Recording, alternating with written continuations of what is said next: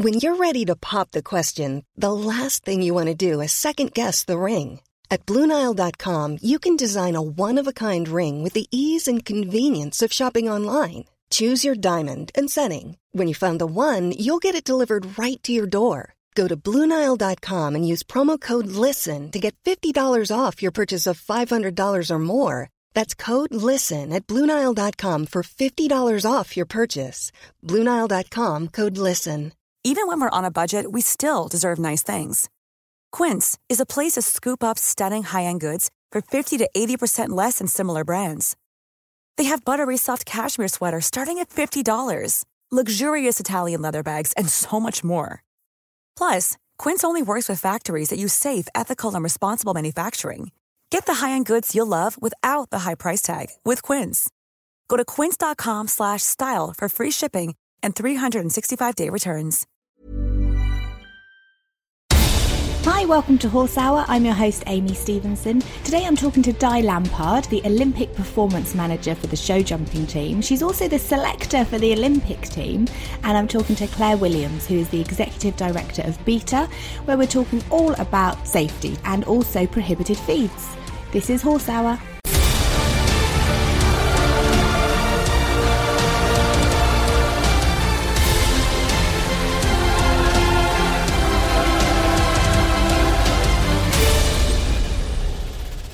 Got a brilliant lady on today. You will have heard of her. Obviously, she's been in all the papers. Her name's Di Lampard, and she's the performance manager for British Show Jumping. How are you, Di? I'm very well, thank you very much. Thanks for joining us on Horse Hour. It's not long until the Olympics, so there's not a lot of time for you to get things done, is there? No, I mean, it's absolutely fantastic now. I know what to expect from, from my position, having been in it 12 months, but um, we're certainly on countdown now to the Olympics. Last year, it was getting, we, we weren't qualified for the Olympics. And from February through to my appointment through to August was when we were going to qualify Oh, at wow. Aachen. Yeah. and we, we managed that in Aachen. So um, that, that that was a, a really short time scale to get everything in order and, and get the team together to qualify. And now I've completed the 12 months. Um, Yeah, we're looking forward to Rio. So that's the position we're in, really, Amy. Oh, amazing. What does it take to become an Olympic rider or to get to that level? Because some of us dream of it when we're little, you know, but we don't actually know if it's even possible or if it's even achievable for us. Yes, um, you know, lots of riders that, that come into this sport are sort of pony mad children, aren't they? And it is a dream for them to go to the Olympics. Um, but through their careers, whether they're from horsey backgrounds, horsey parents, or non-horsey parents, then their pathway through is quite different. Yes. Um, some start riding very young, and usually with some of the lads, some of the boys, they don't come into it till later. They probably have the first sit on a grey pony and start the basics, and then they go off and do other things. And uh, not till later in life do some of the of the lads come back into the sport. But it takes a lot of dedication, a lot of determination. You have to have your sights fully set on your goal, and you have to work very hard and stick to it. So when you're looking, you're going out scouting, you're looking for somebody that potentially you could work with over a number of years. What, what's the age that you're looking at? Well, recognise talent as a natural talent as an early stage. Um, this is this is evident how you see the young riders progress and the different ponies that they ride. So at that age, you're you're seeing them probably even at 14, 15, 16 years old, and then they make that transition into horses and young riders, and you're scouting them all the way along, but realistically, where I'm coming from now, I mean, the the age scale that we're looking at, we have young Jessica Mendoza that's 20 years old this year, and she's um, a potential Olympic rider. Likewise, the other end of the scale, we have John Whitaker that's 61 this year. That's what I Um, love about the sport is, is everybody can do it. It, absolutely, um, and you know it, it's very much like experience in in this game. Unfortunately, like other athletes, where they have a peak age, and even you see them in, in football when at 30 something they start to move around in a different position and they they go down the the leagues probably to to keep in the sport. Mm. You know, our guys and girls they're, they're just getting going at that age. They're just getting a vast amount of experience en route, and they're probably riding in their first championships at 35 and 40. So, if there was a parent then that thought that their child had talent, are there, do they have to send them to the competitions? Is that where you scout them, or do you have specific days where you can take your child for you guys to look at? It is really competitions mm. that you see the riders for sure. It's very difficult to judge somebody just riding in, in their own comfort zone in their arena. I mean, the competition is what we're all about, and um, usually, you know, as athletes progress, that they have they have this ingrained in them. They want to win. Mm. They are mm. very competitive in their mind to improve and get better. Um, you know, there there are certain riders out there that are winners, and um, you know, they're the ones at the top of the sport that put everything into place in their, their horse management and their management, their lifestyle as well is very important, the lifestyle that they lead to, to get a team around them to make this possible. It's brilliant. It's like um, they they have to be proactive and they've got to be tenacious themselves and those are all qualities that we see in all top equestrian riders they they have they have wanted it enough to push themselves so far, and then you help them get them that extra little bit further. Is that correct? That, that's absolutely right, and we're we're very lucky because we're well supported by UK Sport and um, the National Lottery funding, mm. and we can help that. We can, if you like, um, from this natural ability, we can hone it and and put put the little bits on to to make them a top athlete. Hmm. So we're going to Rio very soon, so it's really exciting. Um, and it's the final qualifiers that are coming up shortly? Well, at this stage, everybody has their own program of, of resting their horses and having the goal to peak in Rio in August. We're looking oh. at peaking around the 15th to the 20, to the 19th of August. That's really interesting. So there's actually a plan where the horses have to rest so that they they're not worn out by the time you get to the actual day. Absolutely, because modern show jumping today, the horses can compete for 12 months, and obviously they they get tired, mm. um, and the horses have so many air miles today. They travel around the world unbelievably, whereas probably 10 years ago they would probably get on a plane once or twice a year. Mm. And, and now they're probably five times a year on a plane or six times a year on a plane. Well, logistically, getting to Rio must be a nightmare. Well, it, it, it seems as though it is, yes. And of course, we're coming on off the back of a home Olympics, so all the support staff at the world class have to look back and get everything together again to move forward eight years on to, to, to Rio, travelling to an Olympics. But as I say, the horses are accustomed to it, especially in the show jumping. Mm. Probably more so, definitely more so than the dressage horses and the event horses and the para horses. But it will be quite a challenge for them. Do they have to sedate them, or are some of them fine just with flying? No, no, they're absolutely fine. Um, you know, they're very professional handlers that load them at the airports, and they go in stalls and they're like crates that go up onto the aeroplane. Occasionally, some horses get a little bit bored with waiting. This process does take quite a while to load, mm. if you can imagine, if there's probably 40, 50 horses on a flight, to load them all. Process does take a while. So some horses get impatient, they get bored, and then they start banging and kicking and mm. pulling faces at the horse next door. And uh, by the time they take off, if some horses do get upset, then yes, they will sedate them. Mm. But um, on the whole, horses travel extremely well. They fly very well. And what about the riders? Do you need to sedate them? Because some people well, are scared I of think, flying. um, they will be very excited when um, I think the, the, the, chosen five, when they get on that plane, they'll they'll be well focused. Mm. They'll be got over the excitement. They're professional enough to um, they know what what's in store. But definitely there'll be a, a, good team spirit when they get on the plane. So little Jessica, I say little, I shouldn't really, but she is only 20, so we, st- we still think that she's so young. This is going to be such an amazing experience for her. How are you going to help? Because John Whitaker, for example, is a lot more experienced and he's done it before. So what would you psychologically have to help Jessica with to help her overcome those nerves? Well, Jessica's been in the position this last year where she's had a lot of pressure put on her to compete mm. for the teams to get into qualifying for Rio at Aachen. She's a very cool girl. She she is un- unbelievably focused and such a, a very good competition rider. Rio will take it to the next level, of course, but having had the experience of qualifying through the Nations Cups for Aachen and then Actually, after Aachen, she went on to Barcelona, which was the Nations Cup final. She improved from her experience in Aachen.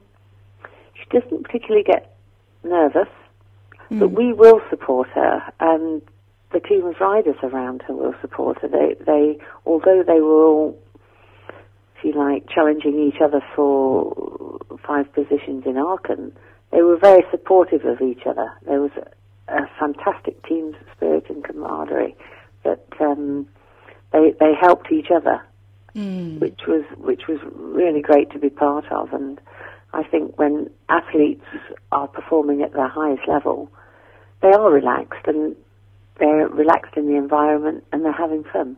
We, yeah. we try as, as world class and um, the support that are given to the riders, we try and take every distraction away from them and just try and leave the views to concentrate onto the competitions. And it's nice, it's really lovely that they get on so well. You can definitely see that. And there's nothing better than watching a rider come out and they're smiling. You know, we know it's a big deal, we know that they're nervous or they in Jessica's case, she's not that nervous, but it's nice to see them enjoy it. Very much so. And sportsmen and women at the highest level, do you know, they put so much into it. There's so much focus Mm. And they, they carry a huge weight on their shoulders of all, all their team. As much as we try and take the pressure off them, they want to do well for the team. They know that they're the spearhead and it's down to them to go out and perform in that arena. Mm. And sometimes the concentration, it does make it look somewhat awkward for the the viewers to think, gosh, they they don't look very happy. You know, I'd be re- you know, one can sit, it's easy to sit back and say, gosh, I'd be really happy. I'd be smiling if I was in that arena today, uh, riding in there to represent my country. But the concentration is tremendous. But mm. um, when they finished, I, I think the smiles do come through. Yeah, they always the relief and it always looks lovely. It really is genuinely. I, I feel very proud to watch our great British riders. You know, they represent the country amazingly well. They look beautifully turned out. They always, always in every even, you know when you, you, the TV shows are filming and you see them in the background, they're always representing themselves so so well in a really professional, nice, warm manner. It's lovely to watch. Um, and you've been there, haven't you? So you've experienced it yourself. You know what it's like to be in that the position that they're in. So I guess it's easier for you to help coach them through that. Absolutely, um, it is one advantage, and um, you know I look back to my experiences, and I think as a rider you look through rose tinted glasses at your own performances and you get swept up in this. And it's quite nice, if you like, um, with a different hat on now of, of being a performance manager and, and selector, mm. that you do see things in in a different way. And I can help those riders. I know what they're feeling. And usually when I approach them on anything, actually, even outside of selection, I, I know their feelings. I, I feel for them. I know what they're going to say, and I've, I've usually got a good idea of their answer that they're going to give me. So um, mm. I feel quite well prepared on that front, but that's only from having the wonderful experience of having competed at that level. Yeah. And with a lot of these riders, mm. competed alongside of a lot of the riders that are shortlisted for Rio. Who, who do you think the main competition is this year for us? It's a very interesting question, actually, because um, I, the Germans in the past have, have, been dominant, but for the latter few years, they've actually slipped, oh, slipped really? a little bit. Mm. So I think this year the Germans will come back strong, and they're having some really good results with young younger horses at a high level. Mm. So I do think um, the Germans will, will be a, a force. I also think the home team, the Brazilians, they Ah. too have had some good form, and um, being on home soil and the experience of the Rodrigo Pessoa with them and, and his father behind the whole team. I think I think they'll be a strong force as well. And of, of course, the Dutch are flying. They've been European champions, world champions. Their riders are doing extremely well, and we'll have to see whether they can hang on to this success because um, they probably have a point to prove, having been silver medalists in in London. Yes, yeah, absolutely. Is it is it more that you guys concentrate on what you're doing, or do you watch the other riders and monitor how they ride and, and their techniques and their tactics? I, tr- I advise the riders to concentrate on their performances only Mm. and not even look at the other British riders. This is this is what can happen, but to look further out of the box, they they all notice what the other European teams are doing and um, mm. world teams are doing. They they all take it on board, but I think as riders they should concentrate purely on on their own performances and their own horses. I think this is for me to look out out there a little bit and look at the wider and see what we can take from other teams mm. and go forward. And when's the announcement then of the, the official Olympic team? Well, it'll be beginning of July, July the fifth. There'll be an announcement uh, of, of the team. So before then, there'll be several five-star Nations Cups that we will be getting the riders together to work together as a team. We we have five to select from prior to that date, and several five-star Grand Prix as well to look at. Oh, and um, as we get closer through, as we get to our final one in Rotterdam, I think there'll be a picture painted by then. Oh, amazing.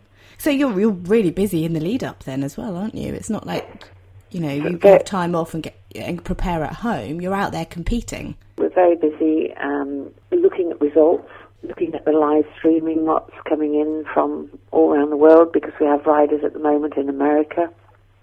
We, you know, we have them on various tours in, in Spain and France at the moment. Constantly going out to see them on these tours, competing to make my selection for the Nations Cups.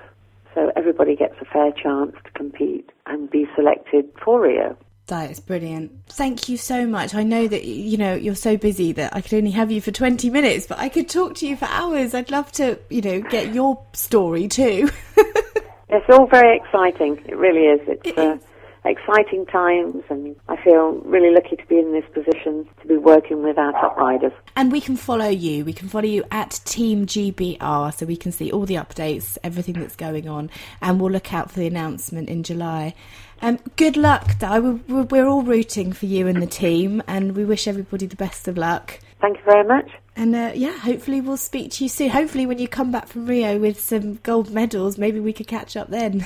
Okay. Thank you very much. That'd be nice. Take care. Bye. Thank you. Bye. I'd like to introduce to you Claire Williams. She is the executive director of Beta and has been with Beta for over 16 years. If anybody knows anything about safety and the trade, Claire is your go to person. How are you, Claire? I'm good, thank you, Amy. Thank you so much for joining us today. We're, we're going to talk a bit about safety and about food and about things that we should be looking out for within the industry. And you guys are at the forefront for helping us, which is amazing. But first of all, can you tell us a little bit about you? Where are you from originally? I was born in New Zealand um, a long time ago. Um, my parents are British, which is why I get to work here. Um, They immigrated in the 50s, and I was born out there with my one of my brothers was born there, and the rest of us were born around the world because Dad was an army guy.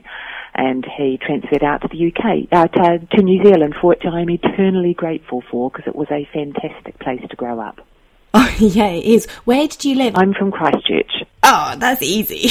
Yeah, that's easy. Christchurch. That's the one that had all the earthquakes a few years ago. Oh, no. Was Yeah. everyone okay there? Did you know anyone in it? Oh yeah, no loads. My, my parents lived there, and um, my brothers, one of my brothers, and they're, they're all fine. Um, they both lost their houses, but Oh, that that was the experience. But they're they're both fine, and um, they're in new houses, so everything's Oh, okay. bless them. It's scary when things. place. Yeah, it's scary when things like that happen. Yeah, Um, so, in terms of your your equestrian knowledge, then, do you have horses yourself? I do. I um, I left New Zealand, gosh, in 1990, and spent 10 years in Germany working, not with horses, but I was really lucky to live in a really horsey part of Germany, um, and lived on a stud, um, but worked for a totally different type of company for a sheepskin tannery actually. And then I came to the UK in 2000, and yes, um, I was a late comer to horses. Um, parents totally non-horsey, one of five kids, so definitely no horses on the agenda. And so I started to learn to ride on ex-trotters um, in Christchurch um, when I graduated from university and had some of my own money, so I could afford to ride. And so I've now been riding for, gosh, 30-ish years. Oh my gosh. Um, and I now have, um, I, I rode other people's horses in Germany because I couldn't have my own. And then I had my own horses in New Zealand, and I now currently am the owner of a somewhat stroppy Lusitano mare. oh wow! Oh my gosh! I bet she moves beautifully. She does. She's particularly good at airs above the ground. Um, and she clicks very easily. But she's, she's, she's a real character, but they are, because Lusitanos are fascinating. A lot of them come from bullfighting stock, and that's why they are really, really strong characters. But, um, and she's lovely. And she's a dun, and I've always, always wanted to own a dun. So, um, she's fab. Oh, stunning. Um, it's really interesting you say you, you came into riding later because I did too. And it was Oh. through, my parents had no clue about horses, like literally nothing. And no, no, my mum doesn't even want to go anywhere near them now. And um, dad said uh, every Christmas I used to ask Father Christmas for a horse until I was 15. And, and the, the excuses, bless them, were Father Christmas doesn't bring real live animals. Father Christmas can't Yeah. get can't get a horse on his sleigh. Um, literally, uh, there was everything. And then when I was fifteen, he was very honest, and he said, "Look, Amy, I think you're you're old enough to understand. We can't afford to buy your horse. And we can't afford the upkeep. So when you can afford to buy a horse yourself, you can have one." So at 28, I phoned him and said, "Guess what, Dad? I've just bought a horse." but it's lovely. So do you do dressage or, or jumping? I used to event and adored it. Um, and then in Germany, I got really into dressage, and that's what I tend to do now. Um, I, I love to jump, but don't really. And mine will jump actually. She does enjoy it, but no, I tend to keep my feet on the floor. so yes, it's dressage and hacking. I haven't done much dressage competition. I just d- don't have time. So even though she's eight, she's very low mileage because I travel a lot with work. So I'm away a lot. So um, not a lot of chance, but um, when I get the chance, um, yeah, I love it. What, where do you have to travel to for work? Um, lots of meetings around the country. We're based in North Yorkshire. Um, very, very lovely part of the country. I adore it. But it's a long way from London. So I have quite a few meetings in London. Go to Stoneleigh a lot because that's where a lot of the other um, equestrian organisations are based. And then have lots of committee meetings, usually in the Midlands. And then part of our job, one of the benefits we offer members is we source funding to help companies uh, develop their export markets. And so part of my job also means we go off to overseas trade shows and I coordinate groups to help get them into the market because my background is export marketing. So we take groups to um, Germany and uh, we have taken groups to the UAE, to North America. We had a big group at the World Equestrian Games in France and we have a show conveniently for me in Australia. Oh, lovely. Um, so yeah, so that that's some of the travelling we do, and then I, I sit on a couple of European committees to do with safety, and so those meetings tend to be either in Germany or in Ireland. So I travel over there as well. Oh, Claire, no wonder you've got no time. You're too busy helping everybody else. Yeah, but you need your riding. It's it's what make keeps you sane. yeah. So let's just explain for those that don't know exactly what beta is. BETA is the British Equestrian Trade Association. So we are a membership body. Companies join us and they join us to get the benefits that we then offer our members. And some of those are cash benefits. So, for example, if you exhibit at the trade fair that we run called Beta International and you're a member, you get a big discount off the cost of your um, trade stand as a member. Mm. Um, if you're a retail member, we offer a load of benefits. We give travel subsidies to retailers who attend Beta International. We do a show sponsorship voucher scheme where we basically give members small chunks of money to help sponsor mainly local shows and riding club events. So they join us to get those benefits what I call the hard benefits, and then there are lots of other soft benefits about being a member of Beta, and they can range from getting to use our logo. A lot of people will use the Beta logo to show they belong to us, so that if something goes wrong, people have somebody to go to to help try and put it right.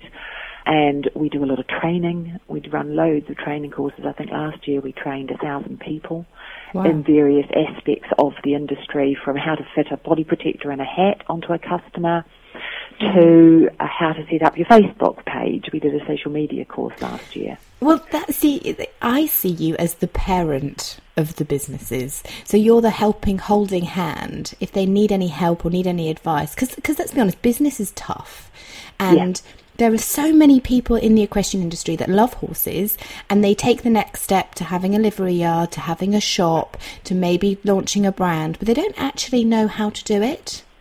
No, that's really true, and it can also be really lonely. Mm. And so, quite often, we'll get. Sometimes we feel a bit like an agony aunt, um, or people will phone us and say, "Well, I'm having problems. Does anyone else have that same problem?" And it's sometimes just knowing that mm. there are other people out there facing the same thing. And I think that's why our networking events. We run a couple of conferences every year, and it gives people the chance to meet with like-minded people and share those experiences. Mm. So yeah, we're, we're there to help and support really in, in any way we can. And then also try and reinvest back into the industry. And so, and lobby, that's one of the big soft benefits is we're there to talk to government and very specific bits of government for my members when they need to, whether that's trying to get more funding for export marketing from mm. UK Trade Investment, or whether it's trying to ensure our feed manufacturers aren't hit too heavily by pieces of legislation that may have been designed for different types of feed. Um, so we're there really to fight their corner when you need somebody to represent a group. It's brilliant. You're, but you're on top of that. You're, you're the leader in the equestrian trade industry, definitely. Um, but you're also paving the way for industry knowledge. Not only do you mentor the traders and the businesses, not only do you support them, but you're also at the forefront of, of helping us with safety. So it's not just trade, it's also us amateur riders too. You understand and you've helped with all the safety regulations, is that correct? Yeah, well, yeah, we, we, we have input where we can into the development of the safety standards, and we're also there to help um, organisations when they're redoing their rules to try and help them guide them through what is really complicated and sometimes very confusing area. Mm. Um, yeah, I mean, and that's important because we need, you know, we need riders. Without riders, we don't have a business. But more importantly, we need safe riders, and that that it's come out of our history because Beta developed the first body protector standard in the 80s when there was no standard about. Oh, really? Um, yeah, the, the, it started out, the Jockey Club had their own sort of, say, standard, which wasn't really a standard, they just looked at the garments. And then a number of manufacturers got together with Beta and we wrote that first standard document that then when the PPE directive came into play, which is the personal protective equipment, and we had to have a European standard. Mm. Uh, the beta standard was converted to the European standard, but we still ran and we still do run the beta approval mark, which everybody will see on their body protectors, um, and that shows that not only does it meet the European standard, but it exceeds it because of the additional things that we build into the beta part of the quality mark. For us, it's nice to be able to see something that we recognise, like the beta mark, because it is a minefield. We, uh, I'll be honest, I don't know what's safe and what's the European legislation against the other legislations. I know there's a an EN one three something something. It, to me, I get so confused. So be, to be able to see some a, a company that I trust, like yourselves, that says this is okay, this is safe, I'm happier with that. Mm. And I think that's why it was always there, was because people, and then why should riders be expected to understand what makes the ASTM F1163 hat standard different from the PAS 015 or the, you know, there are all these, they're just numbers. And so mm. our role is to try and help clarify some of that confusion. And, you know, some people are really interested in the detail and we can give people detail and sometimes they just want to know, this is the number on my hat, am I okay? Yes, yeah. So, so the, the, new the new regulations that have just come out then for British eventing. Yeah, the new rules. Yep. What's the difference between what was and what is now? The main difference is that the, the European hat standard called the 1384 um, should have been revised years ago, but this is a short version, not the long boring version. Basically, the committee couldn't agree on the new form of the standard, and the European Commission got sick of waiting and basically said, okay, we're going to withdraw something called the presumption of conformity. Um, anybody who has a hat, they'll see maybe a standard in it, but they'll also see the CE mark, and the CE mark is like the blanket mark that says this piece of safety equipment does what it says on the tin. Mm and to be able to put that CE mark on, a company has to prove it meets certain basic health and safety requirements, which are usually contained within the European standard for that particular garment. Right. When there is no standard, then companies have to do other things to show it, and what the Commission decided was they would withdraw that presumption of conformity from 1384 and suddenly you, it couldn't be used for CE marking. And at that point, all of the disciplines decided, oh, we better not continue to allow it, or they wanted a longer lead-in period because we don't have a new standard to mm. currently use. We're still trying to agree. And now I, I've started sitting on that committee. It's really difficult. So um, we may have some time to go. But the main difference is the 1384, you cannot use it for eventing um, you can use it for some of the other disciplines. British Dressage have allowed it till the end of the year. Endurance are allowing it till the end of the year. Riding for the disabled and showing, basically, are the main ones that I've said will give 1384 another year, largely in the hope that we would have agreed the new European standard. Yes. Um, but I don't know whether that's going to happen. So British Eventing, who do tend to lead the way when it comes to safety rules, they've laid out which standards they will accept and most of the others have pretty much followed behind them. So Riding Club and BHS and show jumping all pretty much accept what British eventing accept. As does British dressage, the exception there is they also allow the 1384. It is very complicated, but um, yeah. But what, what do we think? Obviously, we don't know. But because my my confusion was why was it British eventing, but the other disciplines, if it's if it's not safe enough for British eventing, why is it not safe enough for the others as well? But it sounds like they will come on side and agree with British yeah. eventing just in a longer period of time. Just in a different time frame, and that's because for some of them they've only just started demanding safety hats. Mm. Yeah, and some of them don't demand them at all. So it seemed to be a bit, I think, draconian to suddenly do a total about face. Um, and for many people, it would have involved, you know, added expense. So I think you've just got organisations quite rightly responding to what their members need. And British Eventing accept a wide, really wide variety of hat standards, and that's because they have so many international riders who will turn up with foreign standards. Mm. So that's the difference. So I think you're just talking it's a different time frame, but they'll all get there in the end. And and inherently, 1384 isn't unsafe. It, it, it's still offered. Hey, it's Danny Pellegrino from Everything Iconic.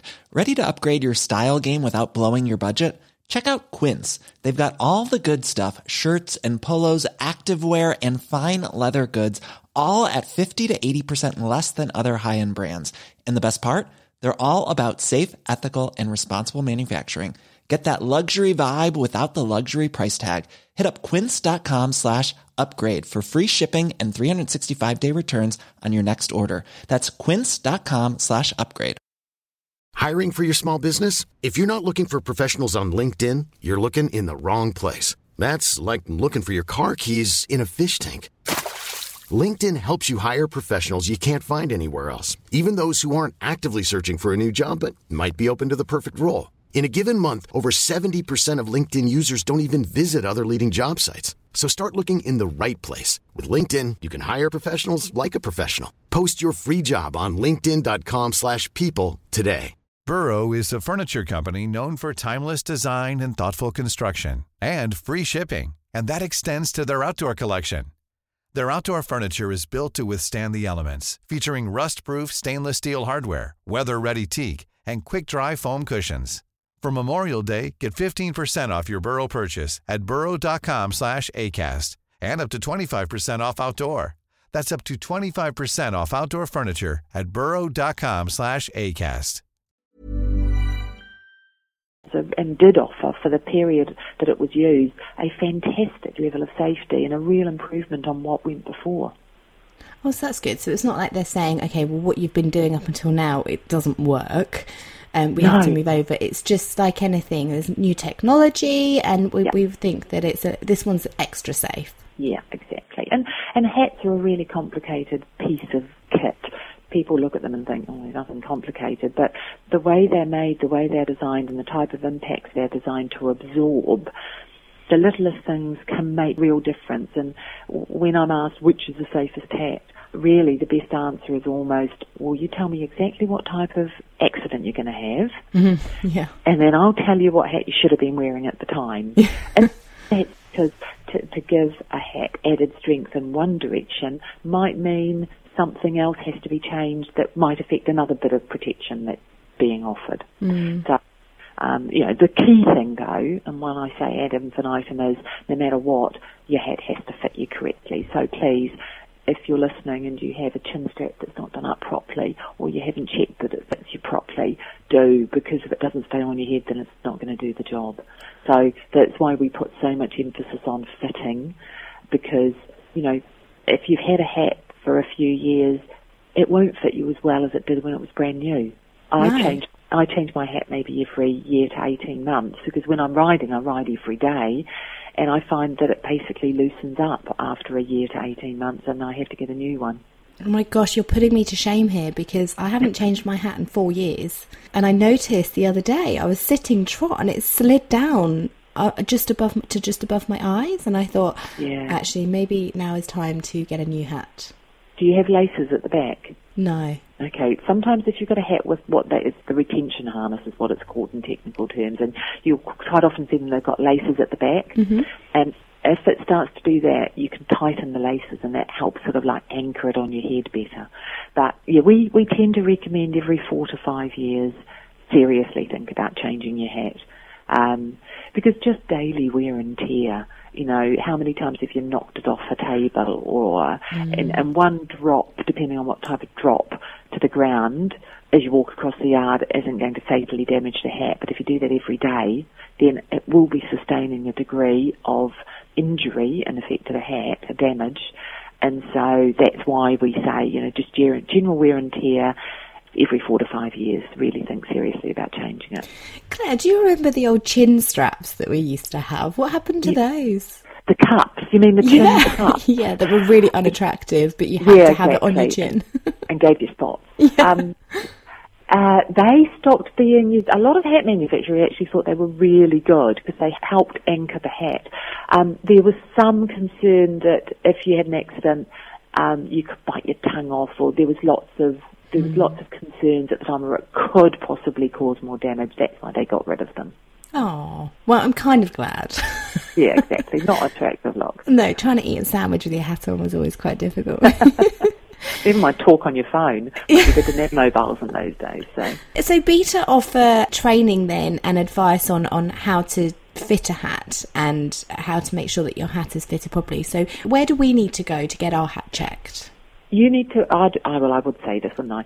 Um, you need to go to a Beta retail member who's been trained by Beta. Uh, there are manufacturers' courses around, but where the Beta training slightly differs is that we give retailers the principles of fitting. So we don't teach a retailer how to fit a specific brand or model.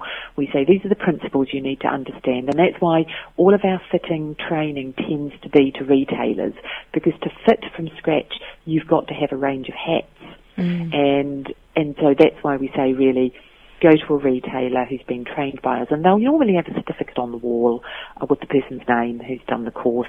And then you can also now actually we do a City and Guilds level three qualification. Oh, really? which it's you know it's a bit of a gold plating, but there are quite a few people that have done it. So that's that's sort of added training, and it's more a proof that you've done it. Whereas a certificate is most of my members who do the training get the certificate, and then occasionally we do training for um, instructors mm. um, and riding instructors and some medics and that is all about checking the fit. So we give people the tools so they can check the fit. So if an instructor has a riding school, they want to know that the people coming to ride, their hat fits them properly. So we give them the skills to check the fit, but then we'd always say go to a professional who has the range of hats to then check yeah. that and then sell you a correctly fitted hat. Especially with um, the, the so many people are buying on the internet now and they're buying body protectors and they're buying hats and mm. not necessarily getting them, them checked. You do offer some of your competitions, you offer free body protector and hat checks, don't you? Yeah, yeah, we do. And mainly at the we do we don't do a lot of shows, but we do sort of three big events. We sponsor Bramham, which is our local horse trials, which is fantastic, mm-hmm. which is at the beginning of June. We do the Festival of British Eventing at Gatcombe. We're the presenting sponsor at Bramham. We actually sponsor a class, which is really exciting. Oh, which um, class? We sponsor the CIC three star. Oh, nice. Which, which is the one day event is what I try and refer to it as. But this year we're thrilled because it's the final selection trial for Rio. Oh um, my gosh! At yeah, so we're thrilled, really excited. So will you know? Will you know then who goes through before everybody else? No, no, no, no. It's one of the selection trials. So oh. um, they, they, apparently it's the last site for people that are on the shortlist or something like that. So oh, that's exciting. Um, yeah, it is because normally our class finishes on the Saturday, and this year they're actually going to do the show jumping on the Sunday. So it will actually run over three days. So we're really excited about that. Oh, brilliant! Um, so we do it at Bramham and Gatcombe, and then at Your Horse Live, and certainly at Bramham and Gatcombe, people can come to our stand and enter competitions and get in the chance to get a goodie bag. We do really good goodie bags, and then we also have a big prize draw that people can enter in to get a thousand pounds worth of horsey goodies.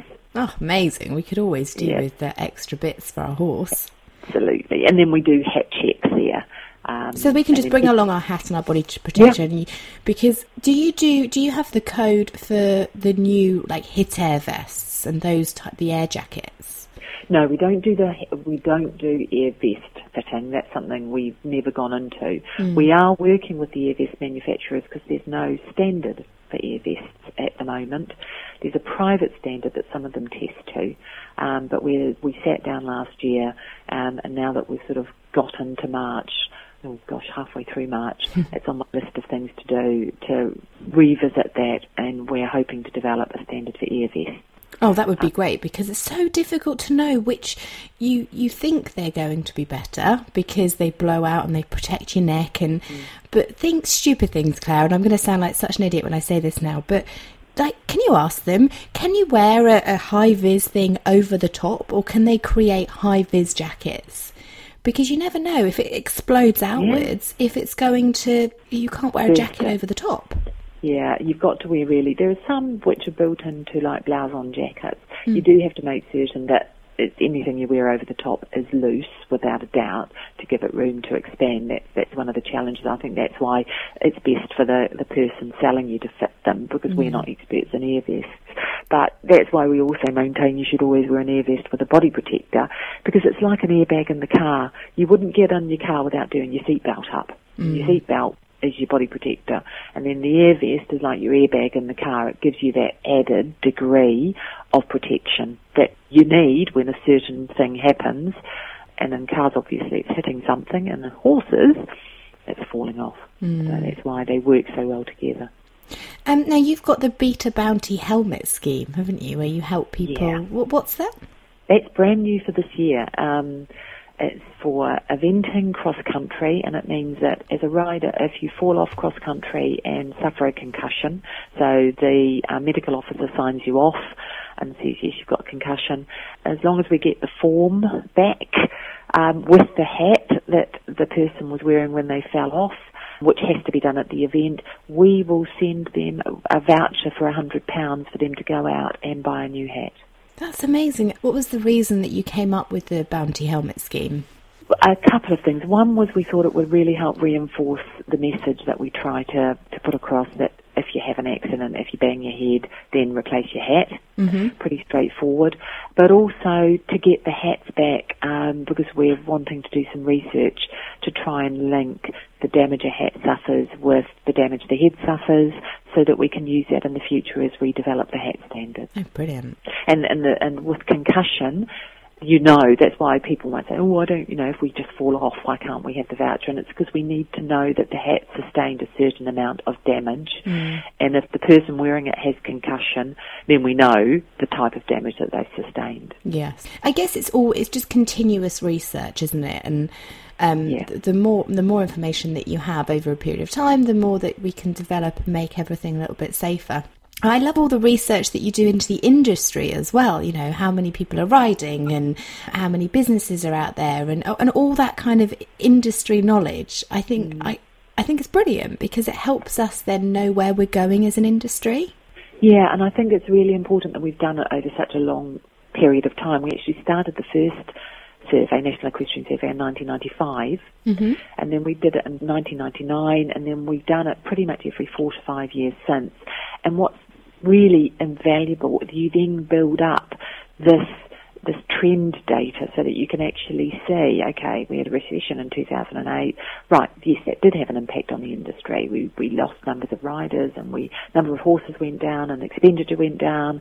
And now we can see the change in the patterns and things are starting to move upwards. And, and that's, it's really important for the sporting bodies to have that. The British Equestrian Federation really value the research because it gives them a lot of data that they wouldn't otherwise have businesses need that. You know, if you if you're trying to launch a brand or a product, it's useful to know how much people spend, um, or what sort of activities they do with their horses, and whether that's changed over the years. So it's something we really believe in, and we're looking at other areas of research as well. We we have something called a an online research panel that riders can join, and then we do sort of three to four surveys a year, which are littler surveys, which members can buy into if they have bits of information they need to know. Uh, they can buy into that, and we have, I think, about five thousand people on there, and it's also, you know, I love, I'm a real questionnaire geek. I always say yes when people say, "Will you do research?" Um, but a lot of people like doing it because it's their chance to shape the future of our industry. If somebody's researching a new product, then it's, their opinion could shape what shape that ta- what form that takes, or what packaging it's in. So it's really everybody's chance to influence what's Oh, coming out on the market. Absolutely. Well, look at HRP saddle pads. Um, Yeah. Helen won the Beta Innovative Product of the Year, and her product is scientifically proven to have no pressure on the horse during any gait because it's a saddle pad. And it's like things like that where people, individual, individuals, businesses, they come up with new products that literally can shape the future of the industry. Yeah, and and the UK is really, I think, in Europe and in the world, unique like that. When we have Beta International, the number of innovative companies that come to it, and the number of smaller companies who, you know, they're people they had an idea, mm. and they then be able to develop that and research it and bring it to market. I'm always amazed at how many new products are launched at the show. And it's exciting and it shows that we still have passion there and there are still people that are pushing our industry and pushing it and you know with the government trying to get new people riding and and the businesses trying to get you know launching new products and then it's just I I think it's a really this year for I feel is a really exciting year. I don't know why, but I feel like 2016 everybody's just got this bump of okay, whatever we're doing, we it's all a very positive attitude. I love it. Yeah, and, and I think there is lots happening. We do something when we go to trade fair. We have our own stand, obviously, and talk to members and people who are interested in joining. And, and we sort of did a what's new for 2016. And when we finished writing it, we thought, God, it's really long. We've got loads of things mm-hmm. going on. It just, I think everything just seems to come to fruition, and everything seems to have come to fruition at the same time this time. Yeah, so, but yeah, we forget that it's there's there's been a long time building up to these things though, and there's months, if not years, of, of building up to them. Because because moving on to your horse feed, you really do have a lot going on because you've got the NOPS scheme. What does NOPS stand for? naturally occurring prohibited substances, which doesn't mean every prohibited substance. The NOPS scheme is relates to a, a NOPS list, which we developed for racing. So not all prohibited substances are on there. We're looking at the ones that tend to occur naturally, so they end and end up accidentally in raw material. Um, and that's where the NOPS list comes up from. That's why it's called the NOPS scheme. So it's ingredients that are in horse feeds that we might not realise are in the horse feeds. they shouldn't be there. They're things that end up there accidentally. So the reason it was developed actually, and this will surprise a lot of people, was because we were having issues years ago, probably 10 years ago, with increasing quantities of morphium poppies being grown in the UK. Really? Um, and most people think of opium poppies as something that comes from the field of Afghanistan, but actually the UK is nearing almost being self-sufficient in the production of opium. wow. And they grow these crops around the country and farmers are licensed to grow them. And at the time, we had some issues with basically poppy heads ending up in places that they shouldn't end up in. Mm-hmm. And they caused real problems for my members because the nature of the way it ends up in them, it was literally like looking for a needle in a haystack. Mm. So you could look at 98% of a load and not find anything because it was in the 2% you didn't mm. look for. Mm. And so that's why we developed the scheme really. And then we thought, okay, what else might end up accidentally in some of the raw material that causes problems with the authorities? And by the authorities, we primarily meant racing, but also now the FEI. And so the substances that are on the list, the people will be really surprised at. Um, and they tend to be things that are grown, that, that crop up as weeds in a crop. So one of the substances is something called hyoscine, which most people will never have heard of, but it, it's on an FEI list. It's on one of the FEI lists. I think it is a controlled medication. I might be wrong. So Um, is it like an anaesthetic? What what would no, it do no, no. It- would you believe hyoscine is grown is produced by nightshade, or in the plant called datura, and that tends to occur as a weed in the crop that it most commonly commonly occurs in, and that's sunflower. oh. That's grown around the world, and sunflower is used in horse feed. So that it's, it ends up there by accident.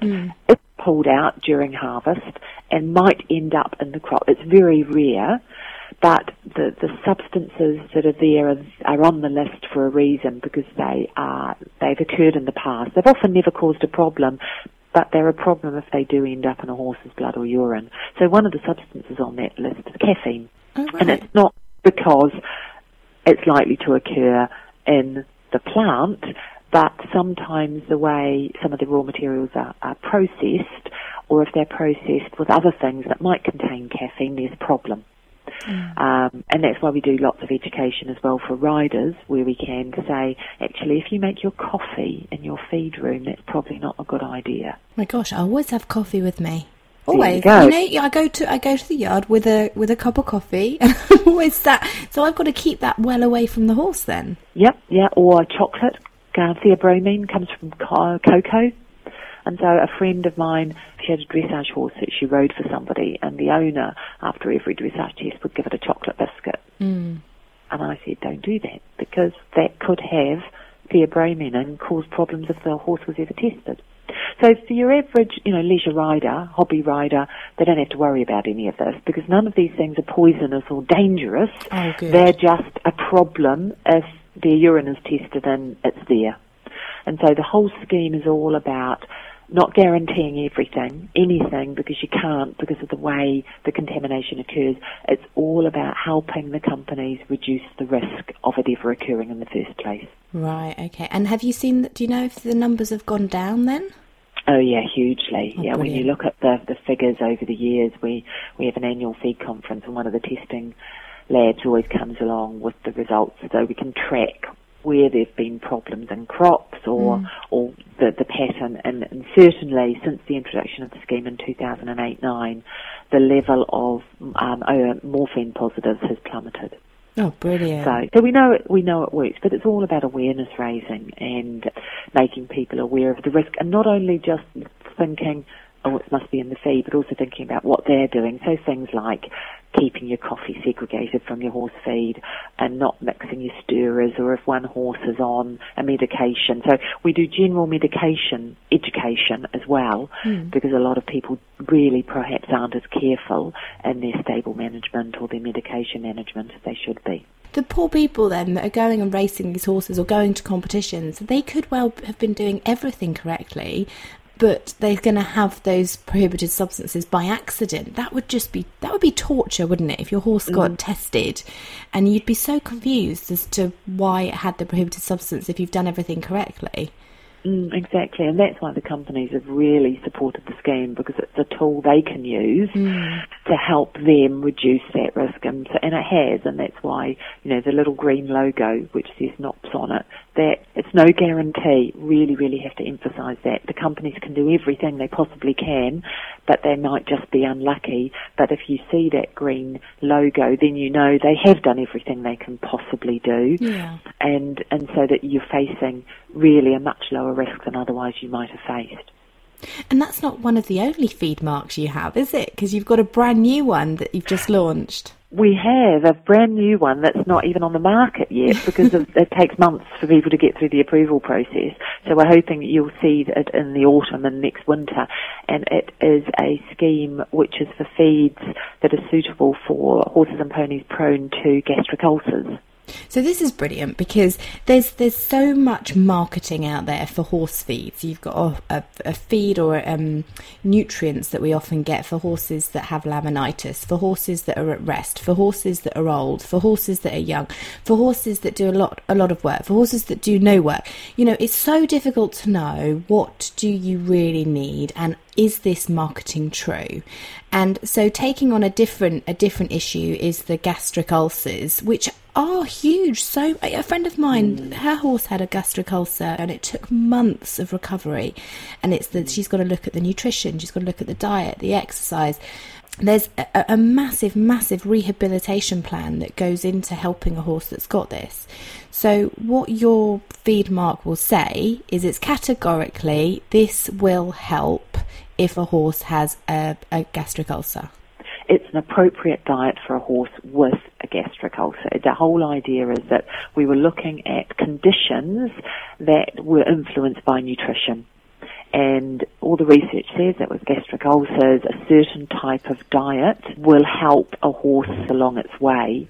So we're not saying it will cure it. No. Um, what we're saying is if your horse is prone to gastric ulcers, this diet will not make it worse. This is really a a typical diet which a horse with gastric ulcers should be eating, and that's the key. So the scheme is based on looking at the research and then designing an appropriate criteria that feeds have to meet to be able to apply to use the mark. And that also includes things like their packaging and labelling, so the Veterinary Medicines Directorate that is responsible for licensing medicine, and probably more importantly, looking at the claims that feed companies make to make certain they don't step across that line. Mm. So they have had an input into the development of the scheme and they will also approve any company coming onto it. They'll approve the literature that the company uses. So you sort of get the double assurance because feed companies they are controlled by a huge amount of legislation. People don't, probably don't realise that a company will make claims on their packaging and labelling and they're making those claims. If they make a claim, they have to be able to substantiate it. That's what the legislation says. Yeah. And we provide a lot of advice to companies through a guide that we do on what they can and can't say. But it is a really really complicated area. But you know, rest assured, those companies out there are doing their best to make certain that they are complying with what they can and can't say. Um, and sometimes, you know, most of the time, they get it right. Sometimes they don't. Um, but there are, you know, there there are organisations and there are regulators out there that will pick companies up and say, no, you have done it wrong. So, so having a mark on a bag sometimes just helps guide the buyer as to its suitability for their particular horse.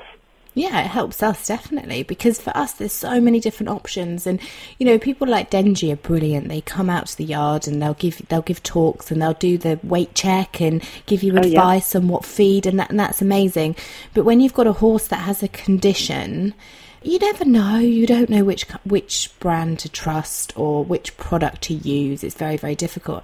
And I guess the the vets will be recommending these the products that have the EGUS. Is it EGUS? Is that how you say it?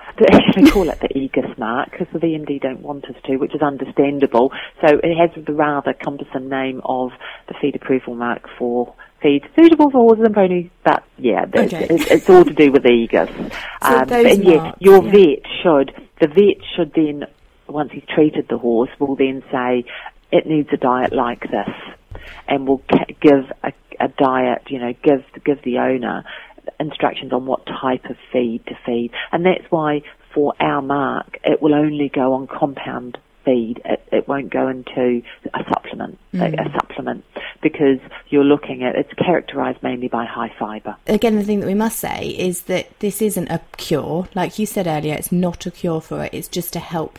It's it's a diet to help with a horse with that condition. But you must always go on veterinary recommendation anyway, because each yeah, horse is different. And and not you know, and not not all feed which is suitable for horses prone to uh, gastric ulcers will buy into the mark.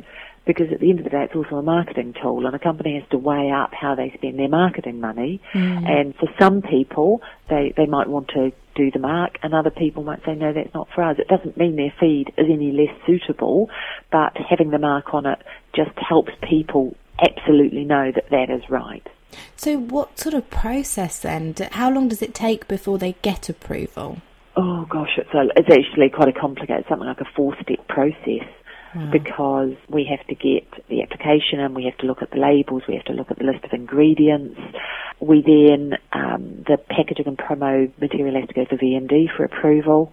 We we just know the- that you, you and your experts and your team have, have There, got there is scientists lots of there? checking. Yeah, Yeah. there's there's an independent nutritionist who looks at the, the how the feed is constituted, and then we double check that it meets the requirements, and then we also get it tested to make certain that the content, not, not nothing to do with prohibited substances, but make certain that its composition is what it says on the label. So it is quite a lengthy process. So you're talking several months to get through. Gosh, good. I'm pleased because it makes our life a lot easier. Thank you. Doesn't make my life easier. No, no, no. It just means that you've got less time to ride again. I'm sorry about Yes, that, Claire, but we are grateful. Because this is great because you're helping helping out the industry again, but you are a you're a representative body for the Yeah. trade industry. Yeah. So are there people that actually regulate the industry at all? Because as far as I can see, you've got the BHS, which are a charity. You work with the trade, which is great. But who who oversees the equestrian industry as a whole? Well, there's no one body because you're always looking at different aspects of the industry in terms of regulation. So riding schools will be regulated by the local authority. Um, so your local authority has to inspect a riding school on a regular basis. So that's in effect their regulators. They they belong to the BHS and will be an approved BHS centre. So that's another form of regulation because BHS will have criteria. Um, but in terms of broader regulation, there are a number of government bodies who actually look at the regulations and the law and then make certain that the companies comply with that. So the Food Standards Agency, for example, people think, oh, that's only human food. It's not. They actually also control the legislation for the manufacture of animal feed. Um, So that includes the horse. And then that legislation is enforced, so it's regulated by local trading standards officers. So they may visit a feed mill on a regular basis.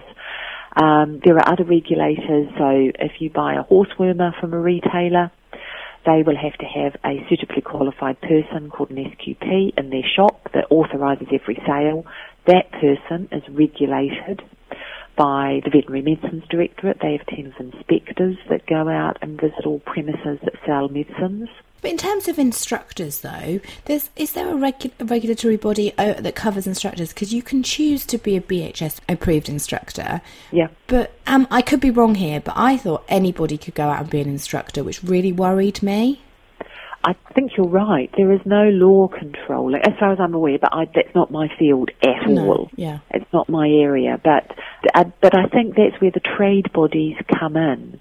So whether it's BHS for riding instructors or the SMS for they have a register of saddle fitters. So a lot of these professions, or you know, farriers are regulated by the Farrier Registration Council. So there are lots of individual registration and regulation bodies that have grown out of time. So it's just because that's what what scared me when I heard that. So I don't. I, again, I don't know. I need to do some more research into it, and I will.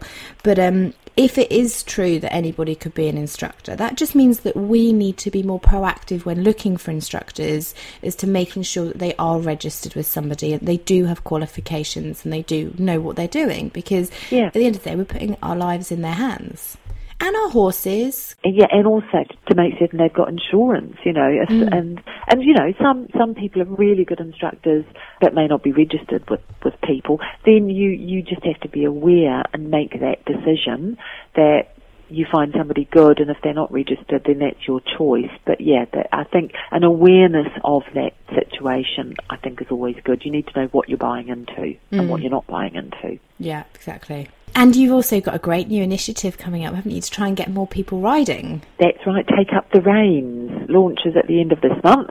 That's brilliant. And hashtag, you've got a hashtag get horsey. Yeah, the whole idea is really just get, to get people involved with horses. It came very much out of the research that we finished last year, which said the number of riders had gone down, which really worried us. So we thought, what can we do proactively? Because that's important for our members as well. If we, they, we don't have riders, then most of my businesses wouldn't have a business. Yes, Um, so they, so we thought, okay, what can we do? And let's just try and broaden it. So it's, it's a two-pronged approach. One is promote riding. Uh, or and ho- getting horsey. So you know, go out and volunteer, work at a local charity, or um, help at an event, or even just go and watch something with horses. Just get horsey, uh, and if you want to get on a horse, great. Um, so part of it is all about promoting the benefits of riding, and the other part is the tour that we're doing with um, our mechanical horses. We have two of our own who are called Trigger and Robocob, Brilliant. and and then we borrow from the BEF is supporting us through their hoof campaign, and they are lending us when we need him. Um, Henry, I think you spoke to Anna a while ago. I and so she's yes, been yeah, working with us on this. Oh gosh, that would be brilliant. So how can we get involved? Where can we, how can we see Trigger? You can go to the website takeupthereins.co.uk and there is a tab on the website with all of his tour dates. So we're going to be at a, we're going for non-horsey events. Well, the mm-hmm. only exception to that is Gatcombe because we always have Robo at Gatcombe. But we're, we're really trying to take him to places that people, to reach people who really aren't horsey. So we're doing the sports relief games wow. and then we've got a series of events from going to John Lewis and Trafford to county shows. Uh, we're going to the Great North Run Pasta Party, which we did a few years ago when we did something similar, also in an Olympic year. And the idea is that we should be at between 20 and 30 events across the year. Do you know what's funny is we have uh, in in I, I live in Dorset. I live in the New Forest, and um, about twenty minutes away from me is Sandbanks. And it's a beach and it's a lovely area. And every year they do the Sandbanks polo. Although nobody horsey ever goes. It's only people that aren't horsey. It's hilarious. and then you get a massive uplift of people that are saying, Oh, I'm going to go and try polo. I'm, I'm, you know, they've never ridden before, but they want to go and give it a go. If you can lend me Robo, I think he'd do very well down there. he would, because the same company that makes them actually makes a polo simulator. oh, perfect. Yeah, no, he is. It's, and it, it really gives people that, okay, it's not like riding a horse across a beach, but just that feeling. And it has mm. this magical effect, even on adults actually, mainly on children. They get the most enormous grin on their face. Yeah. When they feel him move. And yeah, because you can walk and trot and canter. So no, they're brilliant. They're brilliant pieces of kit, and it just means that we can take the horses to people rather than trying to get the people to come to the horses. Mm. And it would be really good. I'd love to take my other half, Mark. I've been trying to get him on a horse for ages, and he's at that point where he really wants to. But um, I trust my horse more than I trust him. And he's saying, I want to go walk, trot, canter straight away. And I'm going, no, you're going to hurt my horse. you are not getting well, on the yet. perfect tool. A lot of people do actually. A lot of there are quite a few of these simulators now, and quite a few riding schools have them. RDA uses them a lot. Um, because they just give you that feeling. Or we've we've had mums come to us with uh, children at some of the events we go to, and they're walking and trotting, and mum can't run fast enough to get the pony into canter. Oh. And so they want to give the young rider that feeling of what canter feels like because they're really scared and think it must be awful. And we say, no, no, it's the nicest bit.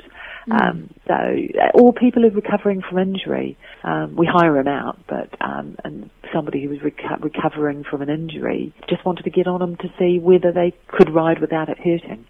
Oh, wow. So that's yeah, it's really good. They're really, really fantastic pieces of kit. Well, um, I might have to borrow one myself. It's amazing fitness, that's for sure. Yeah, yeah. a lot of race riders use a, a different version of them to get racing fit. If only we were like multi multi millionaires, we could have all the kit, couldn't we? Oh no. They, they're not cheap, mind you, they, you don't have to pay a vet bill, so. Yeah. He does, have to be ser- he does have to be serviced every year. Oh, but that that won't cost as much. Oh, so, Well, I don't know. so we can head to your website, Claire, where we can find out all, all the information about the locations of where these are going to be. yeah, the Take Up the Reins website, and then the Beta website is beta-uk.org, and that's sort of like anybody who wants to know anything else about hats or body protectors or any of the other things we do. But yeah, the takeupthereins.co.uk is the website for the tour. You can also look for somewhere to ride on there. Um, there's a, a database of companies that we used to publish a, a riding holiday guide, and that's got all the information. We still do, but we've extended it out to trekking and everything else. So if you want to try riding somewhere else in the country and you don't necessarily want to take your horse, then that website will also give you information about where to go. I was literally on your website for ages because I kept finding new things. I was like, oh, that's really interesting. So now I've persuaded Mark to take me on holiday um, in the UK where he gets to play golf for three days and I get to go horse riding for three days. Brilliant. And that was like the perfect, the perfect combination because he, he invited me on a golf holiday. I said, I'm not going to play golf. If there's a spa, lovely. But we were trying to find a compromise. So um, I found one. So thank you again, Claire. oh, brilliant. Oh, it's nice to know it works. It does, yeah, it's amazing. Thank you so much. I feel um, my brain's been bamboozled with all this information, but it, it makes sense. It's brilliant what you do, and um, we're really grateful. So we can head to your website, and can we follow Beta on on Twitter as well? Yeah, you can. It's at Beta Equestrian. And do you have a Take Up the Reins Twitter? We do. It's at Take Up the Reins. Easy. And then hashtag get horsey. We should be doing Yep. that, you know, even if we just go Yeah. out and we see some horses, let's let's include the hashtag get horsey along with your hashtag horse hour. Yeah, I think um, Tina, who's running the campaign, put out a tweet the other week saying, send us your photos of you getting horsey. So we'd love to have everybody's photos of getting horsey. Claire, it's been a pleasure. Thank you so much. My pleasure. It's been lovely talking to you, Amy. Right, we'll speak to you soon. Thanks. Bye-bye. Thanks so much for listening. Hope you enjoyed this week's episode. Next Monday, I'm talking to Cameron about equine first aid. Now, how would you like to be part of the Riding Club London? It's the unique and extraordinary horse riding experiences for everybody. Basically, they bring together like minded equine enthusiasts like us of all levels.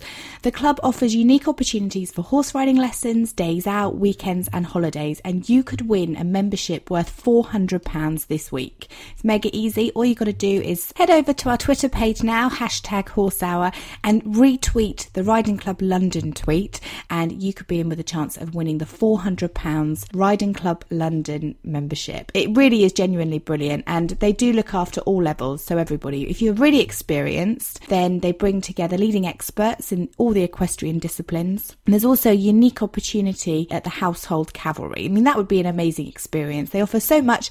Head to www.ridinglondon.com to find out all about the Riding Club London. And I'll look forward to speaking to you next week. You've been listening to Horse Hour Join the community on Twitter, Mondays, 8 pm UK time, 3 pm Eastern by using the hashtag Horse Hour. Follow Amy at Amy Stevenson1 and subscribe to us on Acast, iTunes, Stitcher, and Player FM.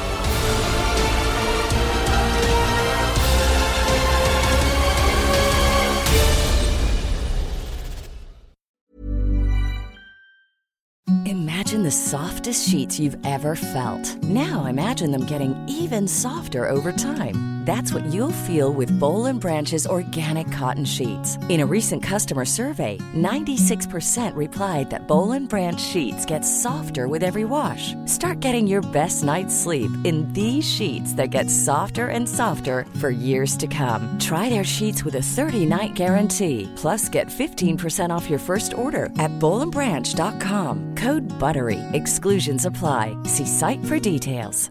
Planning for your next trip? Elevate your travel style with Quince. Quince has all the jet setting essentials you'll want for your next getaway, like European linen, premium luggage options, buttery soft Italian leather bags, and so much more.